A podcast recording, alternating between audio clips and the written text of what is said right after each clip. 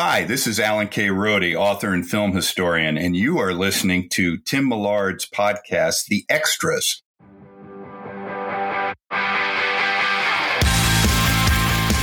Hello and welcome to The Extras, where we take you behind the scenes of your favorite TV shows, movies, and animation, and they're released on digital, DVD, Blu ray, and 4K, or your favorite streaming site. I'm Tim Millard, your host. Today we have two podcast regulars back on to continue our celebration of the 100th anniversary of Warner Brothers. George Feltenstein has been with Warner Brothers for 27 years and is the guiding force behind the Warner Archive. And joining him is Warner Brothers archivist Jeff Briggs, who has been with the studio for 29 years and as an archivist deals with the studio's history on a daily basis. Hi, George, Jeff, welcome uh, back to the Extras podcast. Oh, it's great to be here, Tim. Hi, Tim.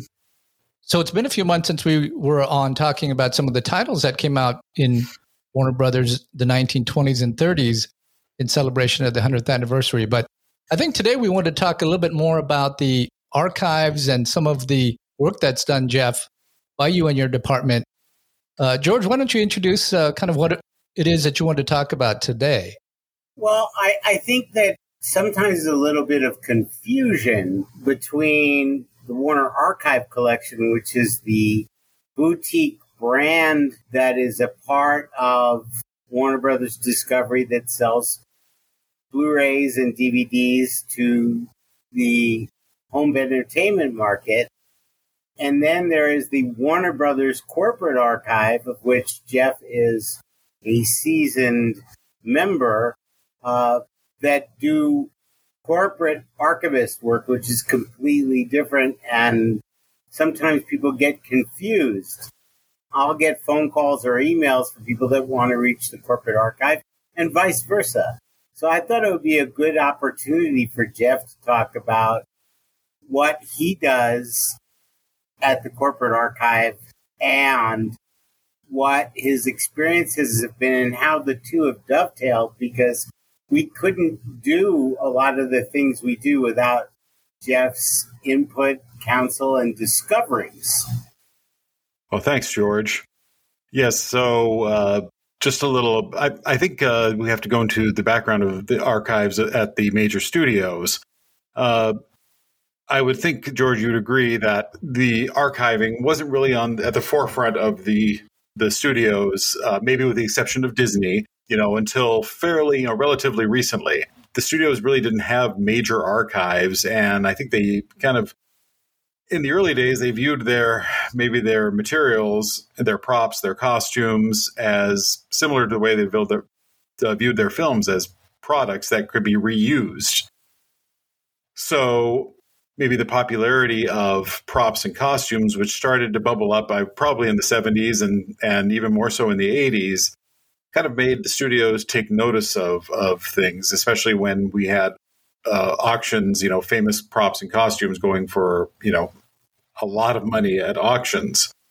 So, from a Warner Brothers standpoint, uh, the the corporate archive, which I am an employee, and I actually I started at corporate archive, and I kind of went into different archives in the middle of my career, and recently rejoined officially rejoined the corporate archive, which is going strong after more than thirty years it all started uh, essentially with uh, an exhibit in 1991 at the Pompidou Center in Paris. There was a History of Warner Brothers exhibit, and it was curated by a man named Leith Adams, who George and I will agree we cannot praise more um, in the history of Warner Brothers, the importance of him to Warner Brothers history. He was the archivist for the Warner Brothers archives down at you know, USC, the University of Southern California, where Warner Communications had donated a a huge chunk of material back in the 70s. And he w- oversaw that and was asked by Bob Daly and Terry Semel to create this exhibit for the Pompidou Center.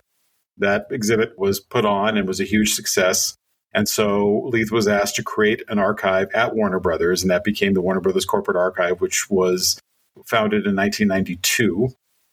And I joined the corporate archive in the summer of 1994 my early years at the archive consisted mostly of looking for props, costumes, business files, which were strewn all over the various uh, locations of the studio. You know, the major studios in Burbank, but there were satellite areas, there were warehouses, you know, offices, off the main lot, sometimes close to the main lot, sometimes you know several miles away.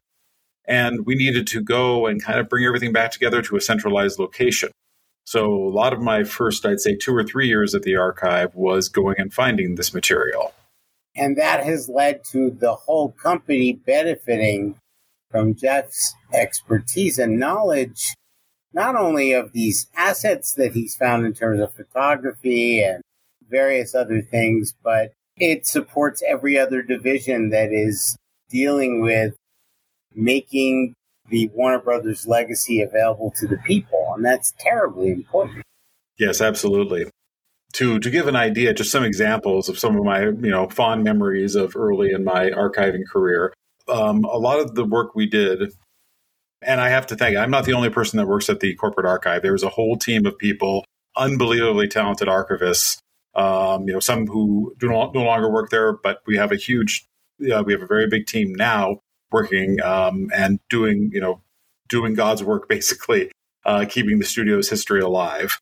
But when my when I started at the studio, one of the main projects was the Warner Brothers Museum, which was on the lot and opened in 1996. Unfortunately, it closed down during the pandemic, but a lot of it has been incorporated into the new tour center. So if you take the Warner Brothers tour, you can see a lot of the material that was in the museum in this uh, new tour center if you take the tour. But uh, I spent you know weeks and weeks going through the prop department, and we have a huge four-story, gigantic building on the lot with uh, I, I would say to say you know hundreds of thousands of, of props, and the same for the costume department. It's a few football fields worth of costumes. Some period going back to the beginning of the studio, we even found stuff from the first national days there. Um, but sometimes vintage, you know, clothing going back to, I believe, the uh, 18th century in some cases. Some of the highlights uh, were um, I found uh, the, I guess you call it a screen or a divider that was in Rick's Cafe in Casablanca, which you can clearly see in the film and in stills. I found that um, in the prop department. Now, Again, somebody else probably would have found it, but I can take the the bit of credit for finding right. it and it's amazing. It's really exciting going through there, but after like six hours, it's like, oh, I need a break. so I, I, do. Whenever I go by there, I get this feeling of nausea from working too much there. I mean, just memories of that. It, it's still a thrill to go back in there, but it can be overwhelming and it's very, it can be taxing at times. And my fondest memory from the costume department is finding, oh, I think we had uh, probably five or six Levi's uh, denim shirts, black denim shirts, and we oh, took a look at them and inside, they had wardrobe tags for James Dean. They are the denim shirts that he wore in Giant during the uh, scene when he strikes oil. So we have several of those, and those were on display in the museum before. That's probably the highlight of uh, the material I found. So I'm kind of curious when you came on as an employee, there's this kind of this daunting task. It feels like, I mean, based on what I'm hearing you say, how did you figure out where to start? And were you tasked with going through the props first or photos first or how, how did that start off for you well as i said uh, adams was the director of the archive and he he had a vision that was started even before i joined. You know we had a very small staff. There were only about five of us in the early years. And it was mostly you know getting stuff together with the ultimate goal of putting them in the museum. And the the museum opened in June of 1996, and it's probably my personal highlight in terms of all the events I've been to at the studio. Um, it was a pretty star-studded affair. Who, oh man, so many people were there. I mean, the highlights: Elizabeth Taylor was there, and she actually brought her dog with her. Uh, Roddy McDowall brought her, and uh, let's see who else was there. Angie Dickinson was there, Warren Beatty, and Faye Dunaway. Let's see, from the old days, Virginia Mayo was there, Gene Nelson, the director Vincent Sherman was there, and you know, here I am essentially working the event and answering questions. But we used to have docents that worked there who were former employees. One of our docents actually started at the studio in 1929. Wow. So he was quite old at the time.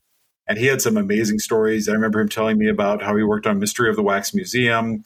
We had another uh, employee who started in the 30s, and I used to give him rides home after he would do the docenting work at the museum.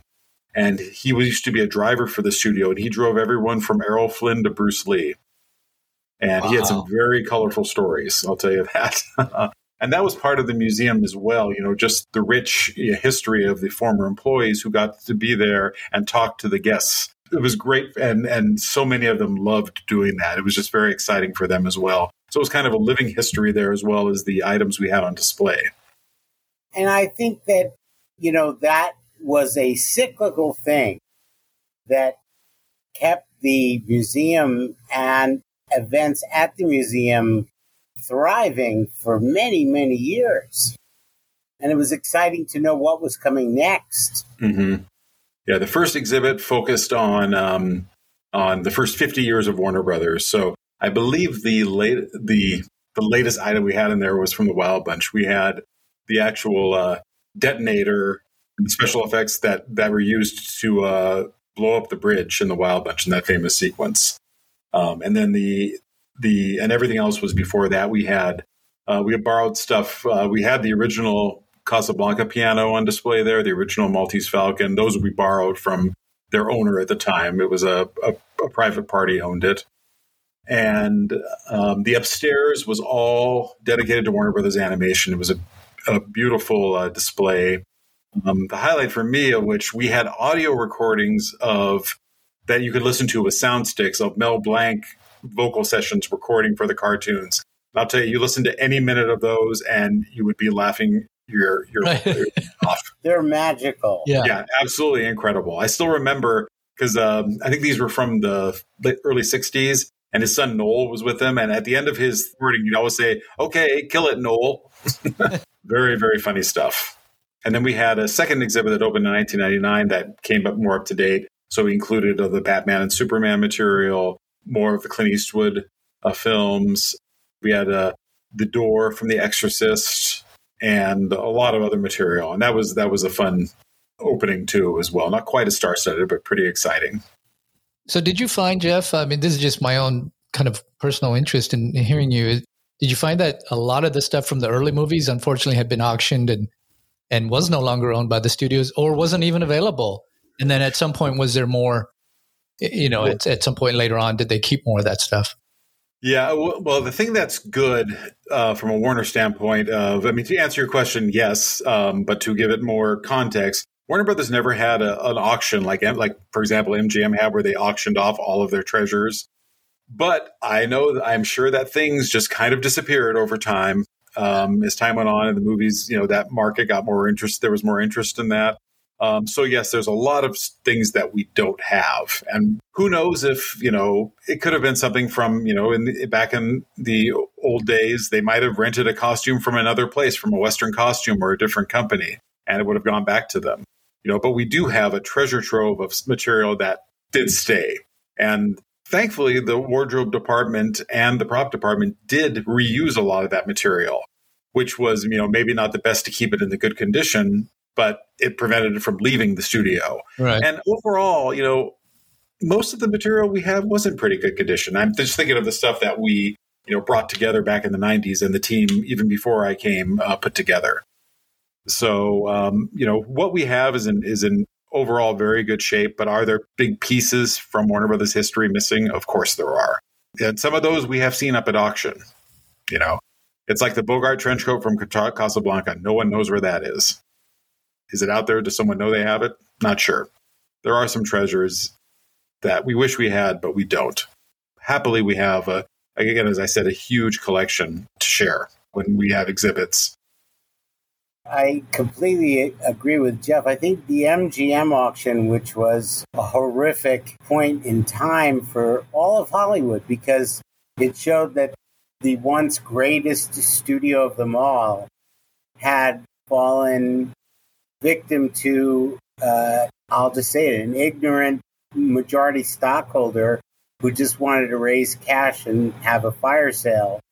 And if you think that they auctioned off Dorothy's slippers from the Wizard of Oz, one of the six pair, for $15,000, which seemed like a fortune at the time, and now they're worth millions and millions, and everything that wasn't tied down to keeping what was left of the studio running was sold.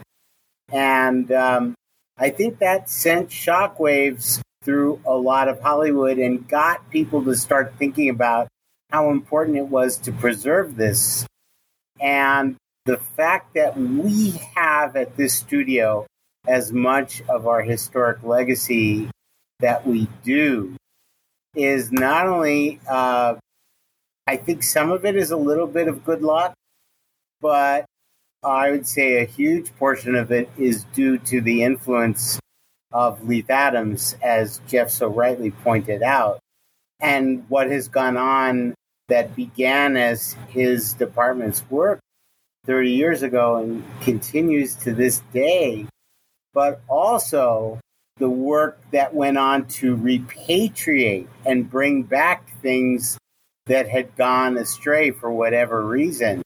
Yes. And now you see this archival mentality, you know, leading to finally a creation of a museum of Hollywood history that the Academy got going.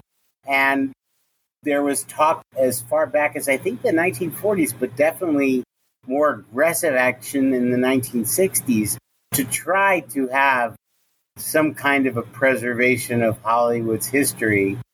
And it didn't become an all industry effort until the Academy got everybody together. But within Warner Brothers, and I, I think Jeff was right in making the distinction that Disney always saw the value in, and I think that came from Walt Disney himself, yes. of keeping meticulous care of everything that went into the making of their animated films. But what we have here at Warner Brothers is remarkable, not just in terms of props and costumes and stills, but our studio itself and the way that it is maintained and the sound stages being, you know, functional. And many of them are almost 100 years old and they're still state of the art and can do anything. This is a magical place. And the work that Jeff does, Jeff and his colleagues, they're preserving not only the past legacy, they're also promoting the current and the future. Because anytime a new movie is made, or a new television program is produced, everything is analyzed as what needs to be kept. And I think that's a look toward the future. And I find all of that terribly meaningful and rewarding. Yes, it's good you mentioned, George, that um, about uh, the stuff we've been able to, as you said, repatriate. Uh, one of the, for me, one of the most exciting collections we have actually came from the, it was Jack, we have a good chunk of Jack Warner's personal uh, collection of memorabilia and history, which we we got from the Warner Mansion after Ann Warner, Jack's wife, died. I believe in 1990. We had the opportunity, and I say this is the royal we. I wasn't there at the time, but to get that uh, material and take some of it back. And uh, our Jack Warner collection is very impressive, and there's some amazing stuff in that. You know, I was just looking uh, yesterday, and I'm not sure where this originally came from. It might have come from the Warner Mansion, but we have a poster. It's actually a window card for the first Rin Tin Tin film, when the, Where the North Begins, which just came out 100 years ago last month. Um, it's just exciting to see stuff that old. Uh, we have some scrapbooks as well um, from Jack Warner. I believe we have one for Harry as well. And I dig deep sometimes. And um, in one of the scrapbooks, I found a uh, letter to Jack Warner from the comedian Al St. John, who silent uh, comedy fans will recognize as uh, being the foil of Fatty Arbuckle and Mabel Normand back in their films in the teens. And uh, he actually made some films for Warner Brothers before they incorporated. And in this one scrapbook, there's a letter to um, Jack from Al St. John. And I almost I fell over when I saw that. So very exciting stuff. You know, some of it, you know, a little more in the weeds, but you know, I, I like it. And, and something else I'll just mention quick um, about, especially on the more recent films the the amount of care and work that the incredibly talented people who make the props and costumes and the design and design them. Um, there are some movies that I won't mention their names that I don't think are very good that Warner Brothers made, you know, but the the material from them is absolutely stunning. The work and the care and the love, and it's it's you know it's kind of sad when a movie doesn't do well or doesn't have a good reputation, but within that there is magnificent work. Um, again, I don't want to mention any titles, but there's some in my mind where, you know, the props and costumes we have are just beautiful. They're incredible works of art. And I think working here has made me appreciate that fact that even if a movie doesn't come out as well as it was intended, there is artistry to be savored within those films and TV shows. I'd have to agree for yeah. sure. So Jeff, what's the what's the best way for the average person, you know, people who are listening right now, to see some of these things, to interact with some of these things? I mean, the museum is no longer uh, running, as you mentioned. Is it through the tours that are now available on the uh, studio lot? Yes, it's from the Warner Brothers Studio Tour. It was just finished about two years ago, and it's it's gigantic. I mean, when I started here, the tour center was just in a tiny building on the lot, and maybe they had about ten tour guides. I mean, now it's just it's it's incredible how much it's grown in the last thirty years. They've got dozens and dozens, especially in the summer months, well over two hundred tour guides. I, I probably should um, double check that number, but uh, definitely over hundred and it, it's become a huge tourist attraction and it's amazing what's been done and it's pretty spectacular. You know it's it's different than a universal studios. It's not really a theme park. It's more of a nuts and bolts look. But um, if you love movies and tv shows and in the history in general you know the tour is wonderful and the tour center has you know a ton of exhibits much bigger than anything they had in the past. And there's also a small space on the lot where they have uh, some exhibits as well so for the general public, yes, that's the best way to see that material. And there's a lot of great stuff. And I, I would have to say, and I think this is terribly important, that all of the tour guides are trained marvelously. Yes. I don't know who does the training, but they are trained to understand and speak well about the history of the studio. So whenever I'm like walking past a tour bus and I hear the tour guide telling people what they're seeing, it always makes me so proud of these wonderful people that they have been enlightened to the legacy of the studio and pass on their enthusiasm for it to the people who come here for a tour. Yes, agreed. Yeah, the, the, the tour guides are really are really uh, fantastic. And for those of you listening who are more into the classic Hollywood, there is a special classics tour that they have that is more tailored to the the classics. You know, it's funny when I think of a classic and what some other people younger than me think of classics are probably different things. But if you want to focus on more of the older stuff and not just the stuff from the last 20 years or so, they do have a tour that caters to that. And I'm very proud to say that they gave me a test tour to get my opinion before they went live with it. And I was like, you guys rock. This is awesome what you put together. Yeah, we got and, great people. Uh, great the people, people in the tours group have really done an outstanding job. There's been a tour of the lot for decades, right, Jeff? Yes, we have. Well, I think the tours we know it now started probably in the Burbank Studios era, but we have. It's funny. We have photography of a studio tour. It was called the Mailroom Tour that um, started. Well, the, the photos we have were taken around 1940, so there was a tour going back to that time, maybe a little before that. It wasn't uh, the you know the the behemoth that it is now. But and I think that was that was the point that I wanted to make was that you know from relatively modest beginnings, the opportunity was always there. Mm-hmm. Um, Universal's tour, I think, goes back to the beginning of their studio. Yeah, that's true. But Universal was basically a B studio until really the 1960s, I think. They were not in the class of Warner Brothers and MGM and Paramount and 20th Century Fox. They were on a little bit of a lower rung. But their tour was always a source of revenue for them. And we don't have a theme park, uh, and that's what Universal's tour really is. We have a true tour of a Hollywood studio. Uh, the physical plant has been here since 19 open since 1926 when it was First National Pictures, and the company moved headquarters here after buying First National shortly thereafter. But there's living history on this lot. And then Jeff is going through and finding amazing photography of special events that happened here on the Warner lot as employee, including movie stars, events. Because the studio was like one big family. And Jeff, I would love for you to talk about things that you were kind enough to share with me. Um, those Friday the 13th pictures, for example. And I'm not talking about the movie Friday the 13th. Right, right.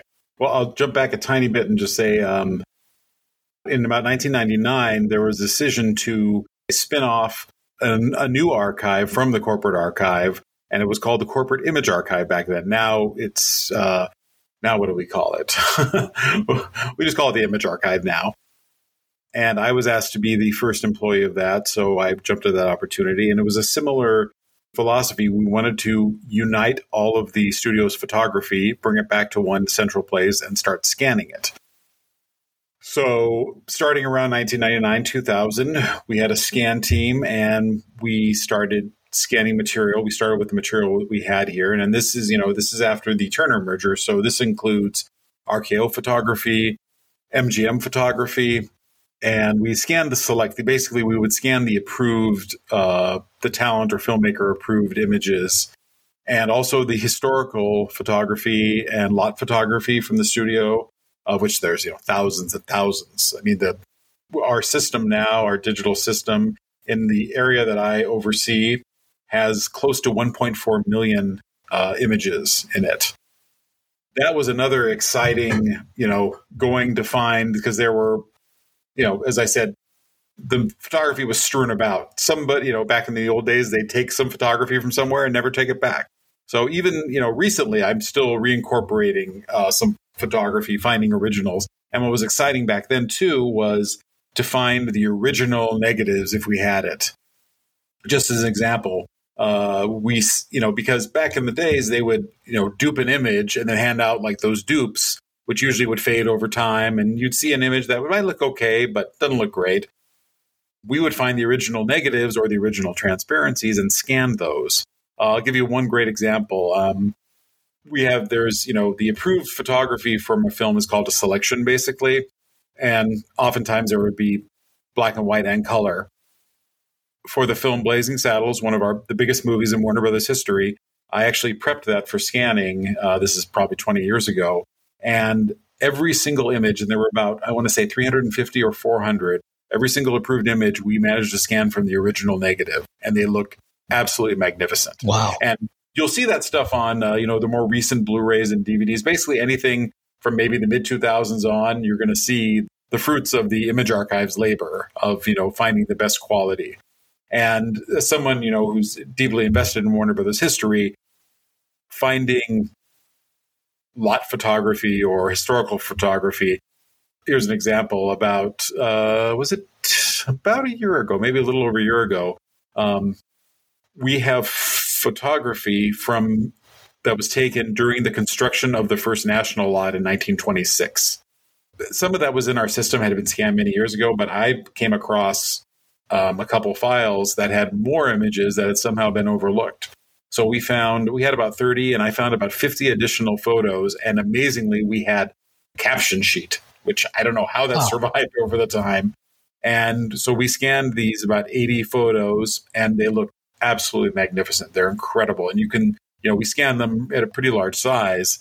So you can zoom into them and see little details like signs on walls and construction signs. It, it's just, you know, wonderful. And we have, we managed to, maybe about six or seven years ago, we had some photography that had been deposited down at USC and had been out of Warner Brothers' hands for probably 25, 30 years. We got it back and scanned it. And we had all these studio publicity uh, photos from the 20s through the through the 50s or 60s and some beautiful beautiful shots original negatives some of it nitrate um, nitrate we safely put aside and store in a safe place but that material just looks wonderful i found some amazing shots of of like the warner family uh, standing at a train station probably from the late 20s and you know in one photo you've got jack warner and and um, Harry are in there too, but you also have Darryl Zanuck and Hal Wallis there, and um, the Warner, the rest of the Warner family. Leon Schlesinger's there.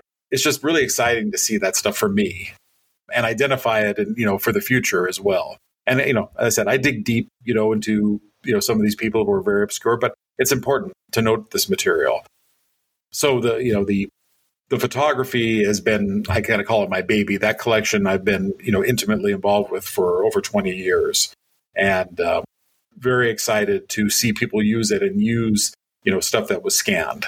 Uh, that that um, that myself and my team, you know, the, the team I work with, were able to scan and preserve. I was going to ask you about who who kind of does come to you or accesses those photos to use. I suppose people who obviously do books mm-hmm.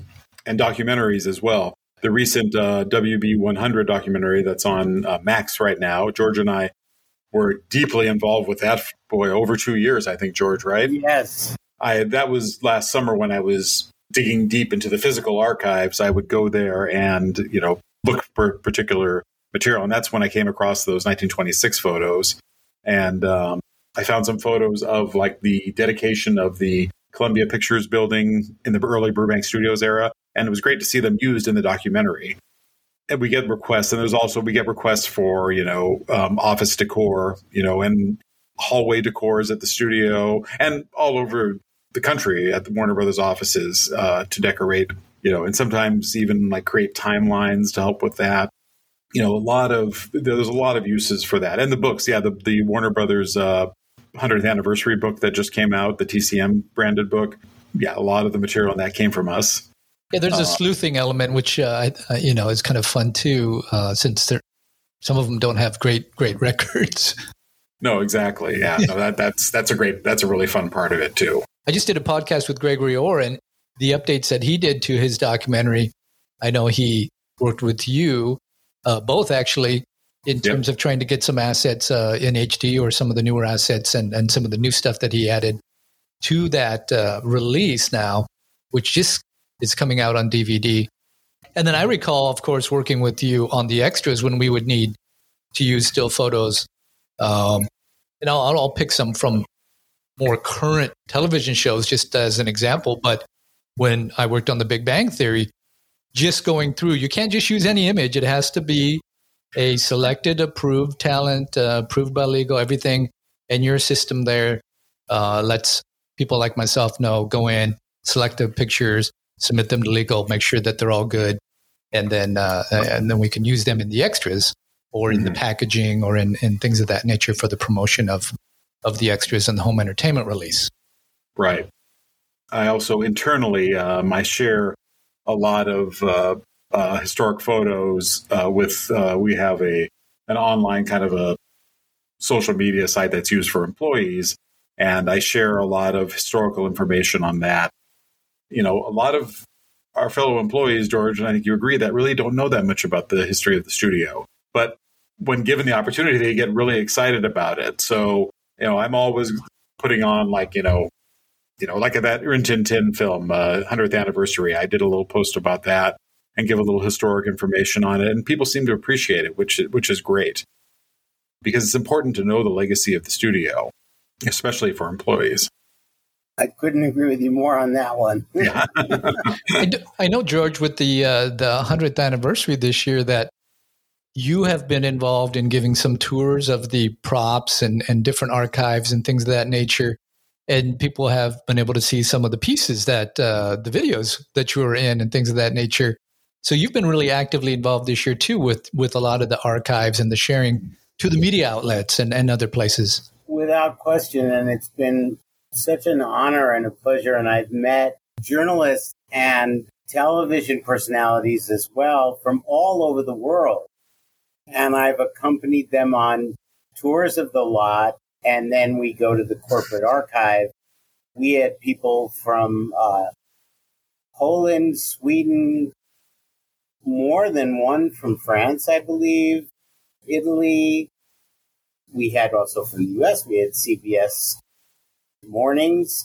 We had uh, journalists from The Guardian and various publications, several of whom interviewed me and about the company's history and my involvement in what's been going on with the 100th because there are certain things I was very involved with, like uh, representing the corporation through corporate communications in these tours and press events.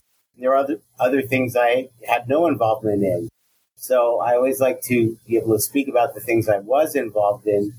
And I, I have to say that everyone who came from all four corners of the globe couldn't have been nicer. And everybody was just blown away by the studio and the tour and the corporate archive and all the things that we have, including 10 Batmobiles stretching from Keaton to Robert Pattinson. They're all in the corporate archive and they all work.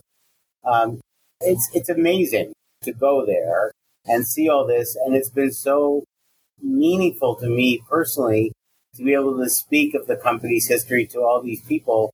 And it's the work of the people of present day as well as the past who unite us all in Warner Brothers history. And that's that's been a delightful thing. And it's a wonderful thing to be able to talk to you about today, Tim. Well, I know that one of the great joys as an employee of Warner Brothers, and I've talked to other people recently, and they say the same thing is just walking around the lot and you look at the stages and you see those placards and you just see history right there and it's so fascinating. And obviously, the you go inside, and inside it's either empty or it's a brand new movie or TV show. So it's living history as well because it, it keeps moving on. And, and on the placard, you'll see a TV show from last year or, or, or this year. And, and so you see the movies, the TV shows, everything that are being filmed in the sound stages. And it, it's a terrific lot for that purpose of just walking around and feeling the history and now the tours, I think, really have upped the ante. And I know that I had my mom go through it, my aunt and family and relatives, and it was a great way for them to kind of just learn and see some highlights of the studio. And it's a, it's a fantastic. I love the way that Warner Brothers and the work that you guys have uh, done to help promote the history of the studio has, uh, I think, really helped garner more interest in the studio. The studio tour is just explodes in popularity. And I think it just shows the potential of making sure that these archives are getting the history out there to the to the fans. Agreed. Couldn't agree more. And you know what it all comes down to at the end of the day are the films themselves. And that's where the Warner Archive collection steps in, in terms of making the films that relate to this history we're talking about available and looking better than they ever have before. In some cases, better than they did when they came out. And it's really a thrill to be part of the living history of this studio as it continues to grow and develop. And at the time that we're recording this, everything is Barbie. And that's a wonderful thing right. because, you know, I never thought anybody would make a movie like that. And it's a remarkable clever, intelligent, insightful film that hits the zeitgeist of multiple generations and people of multiple interests. And it's once again very, very good to have a big, successful motion picture coming from our studios here because uh, it was a welcome return back to having excitement around uh, a new release that is loved the world over. And I hope it is just the beginning of a new era of success for the company. So that leads into an interesting question for you, Jeff, and that is how soon does a film that is in theaters start having assets that uh, is going to come your way photos, images, props, things of that nature? Usually, from the corporate archive side, the props and costumes, they often will get, and this is, I'm not as involved, I haven't been as involved with this, but I know the reps really well who do deal with this material, and they usually get them before the movie has come out. I think after the filming stops, and then they get the assets because, um, you know, I've seen Barbie stuff here months ago.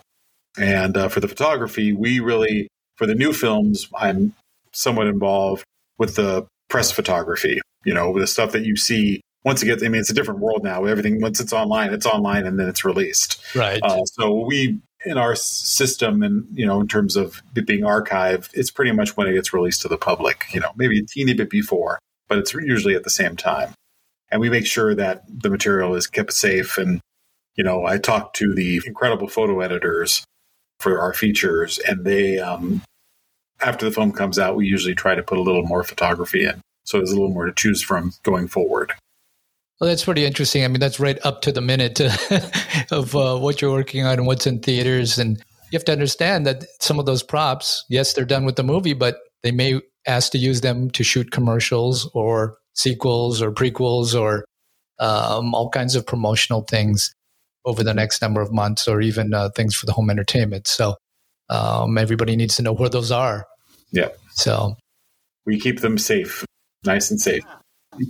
well, this has been really interesting. Uh, I appreciate you guys uh, coming on the podcast to explain just a little bit about how the archiving process goes on at the studio because we've all seen the articles online. We've all seen the videos of you, George, uh, giving the CBS This Morning one, especially, I think uh, was pretty well noted by uh, people on our Facebook group and people who uh, buy the Warner Archive product. It was great to see you on there and, and the archives in there. So that was couldn't a lot. Have a better, we couldn't have a better ambassador. Yes, and, and on the Guardian was, article too. Yeah, it was very exciting for me because for as long as I've been here, and Jeff was shocked when I told him this, I had never been to the corporate archive. I can't believe that.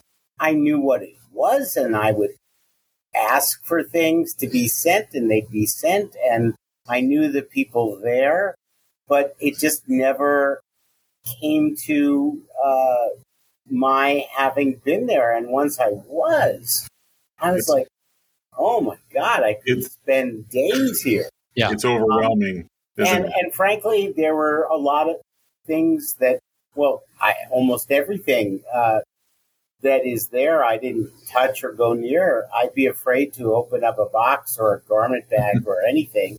That's what we have archivists for. Right. They know how to handle that kind of thing. But uh, the way they keep all the costumes together, uh, there's a whole like Humphrey Bogart section of costumes and the Doris Day section of costumes and Jimmy Cagney and Edward G. Robinson and Joan Crawford and Bette Davis and uh, Natalie Wood, and it just goes on and on and on. Um, it is astounding, and they did admit they did put some of the more awe-inspiring uh, stars in the most uh, viewable racks, but it's three stories high yep. uh, in terms of the costumes. And then I see some of the costumes from some of my favorite television shows that Warner Brothers has made, like Lucifer or Longmire, you know, uh, yep. which are, you know, and, and things like everybody loves, like the Big Bang Theory. I mean, there's just Friends and Two and a Half Men, and it's all there alongside, you know, the Bette Davis costume from Now Voyager. It's astounding. And uh, there's animation, there are toys from Hanna Barbera. It is absolutely astounding, and it's so well cared for and so well inventoried we're very fortunate to have a company that supports that kind of approach to archival activity. And of course, as I've said on Tim, your podcast many times, the film and tape archival aspect of what is done at Warner Brothers is rooted in decades of preservation. And that has its roots back into the preservation program that started at MGM in the 1960s uh, of preserving nitrates to safety. And MGM having been bought by Turner, buying the MGM library, and uh, Warner Brothers buying Turner, that brought the sense of film and tape archival preservation to Warner Brothers 27 years ago. So there's just so much protection going on looking forward to the future. It's it's a very exciting time for people who like and care about the past, as well as making sure that the present is available for future generations. Right, and uh, and what, what's important, and George, you hint, you basically said this, but I'll say it again and uh, underline it is all the archivists, you know, not just the corporate archive, but the film and tape people. They really care about this stuff. I feel fortunate that we work with people who care so much and are are dedicated to keeping this history alive. I feel very honored to work here and among such great people. It's it's really uh, I feel really blessed. there's nothing more I love than when I take someone to the warehouse and see them them light up when they see this material. It's like when my, you know, when I first showed my son, you know, uh, one of his favorite movies when he was a kid or something, just to see that that reaction is just is thrilling because I share in that as well. Jeff, I echo everything you said. I think we're of like mind. Big shock on there that point of things, but uh, great minds think alike. Very, very much uh, feel the same all along, yeah, without question. Yep. And um, I think it's really great, Tim, and I thank you that we've had a chance to kind of talk about this on the extras and share kind of what goes on here that a lot of people don't hear about. And specifically the work that Jeff does that contributes to so much of what Warner Brothers can offer the public in terms of having a, a view of its legacy. It's really quite remarkable. Mm-hmm. Well, I want to thank you both for coming on the show, and I want to thank Warner Brothers for uh, allowing us to talk about this topic today and share that with the fans because it really is a unique sneak peek into Warner Brothers, one of the major studios of Hollywood, and how you guys keep the archives and the history of this great studio for the future. Tim, Tim, it's the best studio in Hollywood. without question. And I say that without bias. I agree. Yeah. Same here.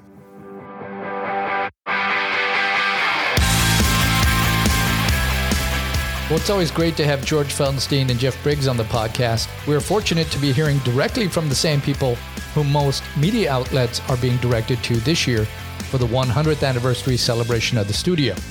So thanks to George and Jeff again, and to Warner Brothers. If you haven't had a chance to listen to George and Jeff's discussion of the early films of the studio, you can find that episode in our podcast archives from April 4. Their knowledge of these films and the history behind them is right up there with the best film scholars in the world. So we are very lucky that they are friends of the podcast. If you're on social media, be sure and follow the show to stay up to date on our upcoming guests and to be a part of our community. And if you're a fan of Warner Brothers, you're invited to a Facebook group called Warner Archive at Warner Brothers Catalog Group. So look for that link and our social media links in the podcast show notes. And for our long term listeners, don't forget to follow and leave us a review at iTunes, Spotify, or your favorite podcast provider. Until next time, you've been listening to Tim Millard. Stay slightly obsessed.